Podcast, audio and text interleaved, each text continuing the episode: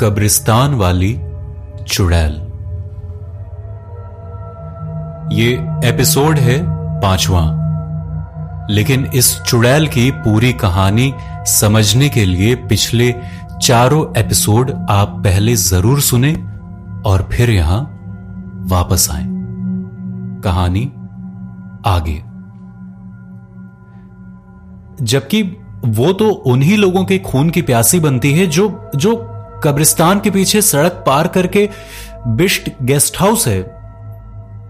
मैं तब से इनकी बातें ध्यान से सुन रहा था कि अचानक बिष्ट गेस्ट हाउस सुनते ही शरीर में डर की सिरहन सी दौड़ गई और मैं बोला बिष्ट गेस्ट हाउस, तुम कहना क्या चाहते हो?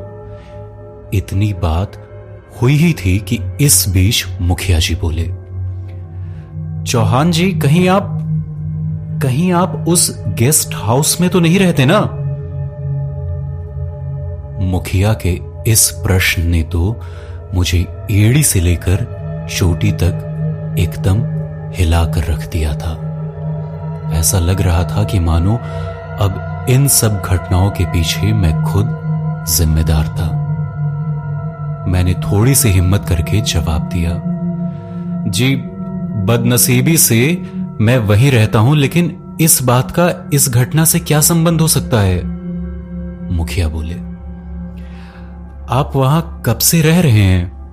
जी, मुझे अभी चार महीने हुए हैं, मैं पिछले चार महीनों से वहीं रह रहा हूँ। मैंने बिना वक्त गवाए जवाब दिया, ताजुब की बात है आप वहाँ पिछले चार महीनों से रह रहे हैं और आपके साथ कोई अप्रिय घटना नहीं हुई।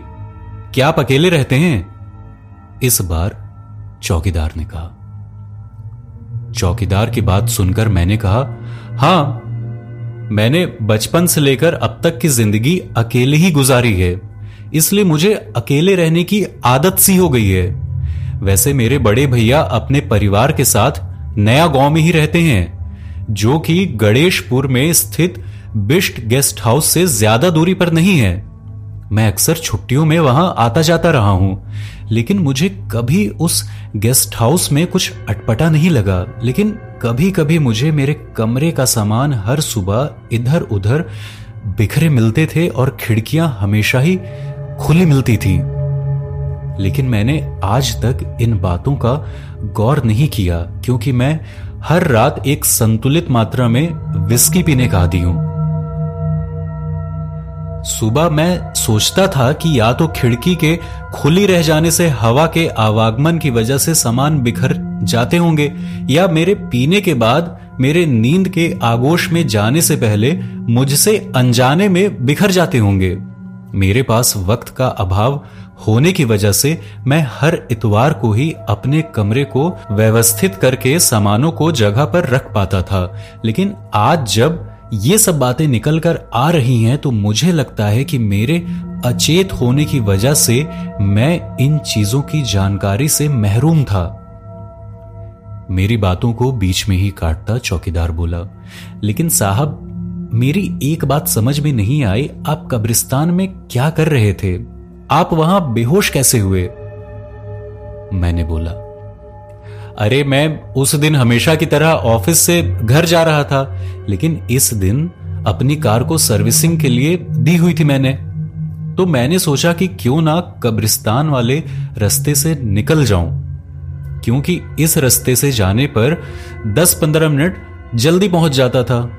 मैं पहले भी इस रास्ते से गया हूँ लेकिन कहते हैं ना, जब आपकी किस्मत में कुछ घटना लिखी होती है तो वो घटित होकर रहती है। शायद उस दिन भी मेरे किस्मत का इम्तिहान लेने के लिए वो कब्रिस्तान पर इंतज़ार कर रही थी।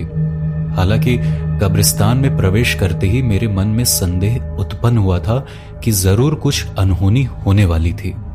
कुछ संदेहपूर्ण घटनाएँ भी दस्तक दे रही थीं। फिर भी पता नहीं क्यों मैं सबको नजरअंदाज करते हुए आगे बढ़ता चला गया। मैं जैसे ही अपने वर्तमान निवास बिस्ट गेस्ट हाउस में पहुँचा ही था कि थोड़ी देर पश्चात बिजली चली गई। बिजली के जाते ही कुत्तों के रोने की आवाज़ शुरू हो गई।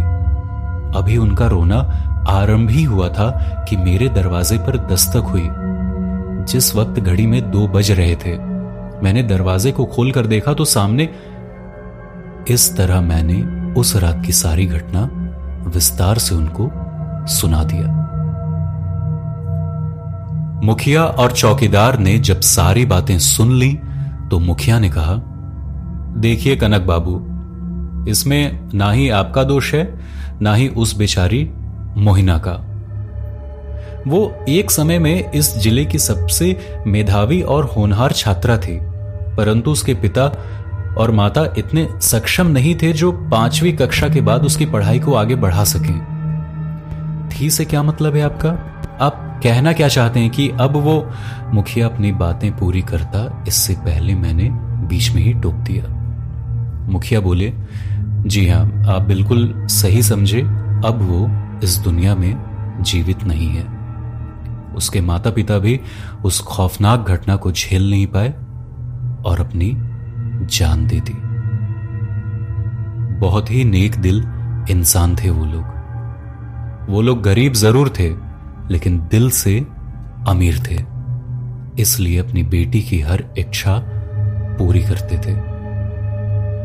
उनका बस एक ही सपना था कि मोहिना का निकाह धूम धाम से करें, लेकिन नियति ने उनके लिए कुछ और योजना बनाकर रखी हुई थी। क्या हुआ मोहिना के साथ? कृपया करके विस्तार से बताइए। मैंने लगभग रुआसी आवाज़ में बोला। देखिए यह बात लगभग सात साल पहले की है। मोहिना के पिताजी का नाम शोएब अंसारी था। वो पेशे से एक लोहार था। अंसारी बहुत ही मेहनती और ईमान का पुख्ता इंसान था, जो मस्जिद के सामने वाले घर में अपनी पत्नी और मोहिना के साथ रहते थे। मोहिना सत्रह वर्ष की एक बेहद खूबसूरत युवती थी। उसको अपनी इस सुंदरता पर जरा सा भी गुरूर नहीं था। उसके अम्मी अब्बू बस मोहिना के निकाह का ख्वाब आँखों में संजोए ज़िंदगी गुजार रहे थे। मोहिना बेहद ही कुशल नेतृत्व वाली लड़की थी। वो घर के छोटे से लेकर बड़े कामों को स्वयं ही करती थी। बाज़ार से सामान उचित दर में लाने के साथ साथ कोई भी हिसाब किताब करने में बेहद ही निपुण थी। ज़िंदगी के कुशल पूर्वक निर्वाहन के लिए उसकी अम्मी सारिका अंसारी लोगों के यहाँ जाकर उनके घर के जूठे बर्तन और साफ़ सफ़ाई जैसे रोज़मर्रा के सारे काम करती थी। उन लोगों का जीवन बहुत ही साधारण लेकिन बिना किसी कष्ट के गुजर रहा था। सन 2008 में ही गणेशपुर से ही 9 किलोमीटर की दूरी पर सिहनीवाला में एक नया इंजीनियरिंग कॉलेज खुला था, जिसका नाम शिवालिक कॉलेज ऑफ़ इंजीनियरिंग था, जिसमें डिप्लोमा, बीटेक, एमटेक और बीएड जैसी शिक्षा का कोर्स होता था। इस क्षेत्र में दूर दूर तक कोई भी इंजीनियरिंग कॉलेज नहीं था। इस कॉलेज में पढ़ाई अव्वल दर्जे की होती थी। लगातार चार सालों में इस कॉलेज ने 100 प्रतिशत का प्लेसमेंट करके नया कीर्तिमान रच दिया था। इस कॉलेज का इतना महत्व बढ़ गया कि लोग बहुत दूर दूर से इस कॉलेज में दाखिला लेने के लिए आने लगे। स्थानीय लोगों ने इस मौके को भुनाने में कसर नहीं छोड़ी और उन्होंने फटाफट घर बनाकर विद्यार्थियों को किराए पर रहने के लिए आवंटित कर दिए। हमारे गाँव के ही एक रईस व्यक्ति जिनका नाम अमन अग्रवाल था, वो नया गाँव के पंजाब नेशनल बैंक में मैनेजर के पद पर कार्यरत थे। उन्होंने कब्रिस्तान के समीप एक ज़मीन का टुकड़ा बेहद कम भाव में ले लिया।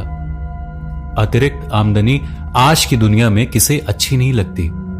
इस मकसद से ज़मीन लेने के छह माह के अंदर ही उन्होंने एक गेस्ट हाउस बनवा दिया।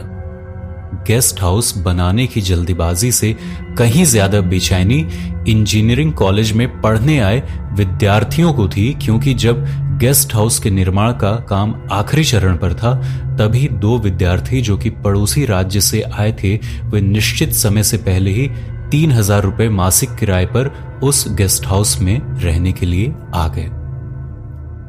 विद्यार्थियों का नाम दीपक कपसूरी तथा लखविंदर सिंह था। Deepak Kapsuri Shivalik College of Engineering में सिविल से डिप्लोमा करने आया था और दूसरा विद्यार्थी लखविंदर सिंह उसी कॉलेज में बीटेक मैकेनिकल इंजीनियरिंग में प्रवेश ले लिया था।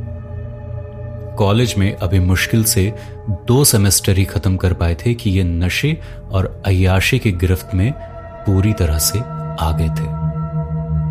अपने साथ साथ बहुत सारे विद्यार्थियों को इसका आदि बना दिया था।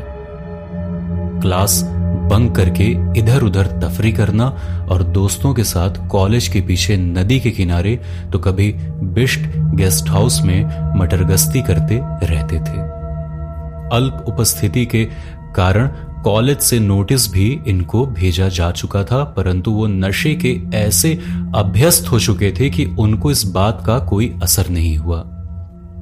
इसके पीछे एक गंभीर कारण इनके माता पिता द्वारा भेजी गई आवश्यकता से अधिक धनराशि भी था। मोहिना की माता भी बिष्ट गेस्ट हाउस में झाड़ू लगाने और जूठे बर्तन साफ़ करने जाती थी। सुबह पुराने लोगों के काम करने जाने के कारण उसके पास वक्त की कमी होती थी, इसलिए मोहिना की माँ बिष्ट गेस्ट हाउस में अक्सर रात के पौने नौ बजे के लगभग जाया करती थी और फटाफट सवा नौ तक काम निपटा कर वो घर के लिए निकल जाया करती थी। वो वक्त की बिल्कुल ही पाबंद थी। साढ़े नौ तक वो घर पहुँच जाया करती थी। उसके दिन भर की थकान उसकी बेटी मोहिना के हाथों की नर्म नर्म फुलके खाकर छू मंतर हो जाते थे। इस तरह मोहिना का परिवार मेहनत करते हुए सुखमयी ज़िंदगी की गाड़ी आगे बढ़ा रहा था। एक दिन दुर्भाग्यवश मोहिना की माता बिष्ट गेस्ट हाउस से वापस आ रही थी। मस्जिद से सड़क के दूसरे छोर पर अपने घर की तरफ़ जाने के लिए सड़क पार कर रही थी कि अचानक तेज गति से आती हुई मोटरसाइकिल उनसे टकरा गई। मोहिना की माता या अल्लाह करके सड़क पर गिर पड़ी। मोहिना की माता का सिर खून से लथपथ हो गया था। ये देखकर मोटरसाइकिल पर सवार युवकों ने आनन फानन में न आओ देखा और न ताओ और ये फटाफट अपनी मोटरसाइकिल उठाकर नौ दो ग्यारह हो गए।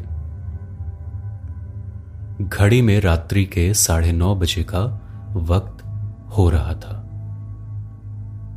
लेकिन समय अभी बिल्कुल रुका नहीं है।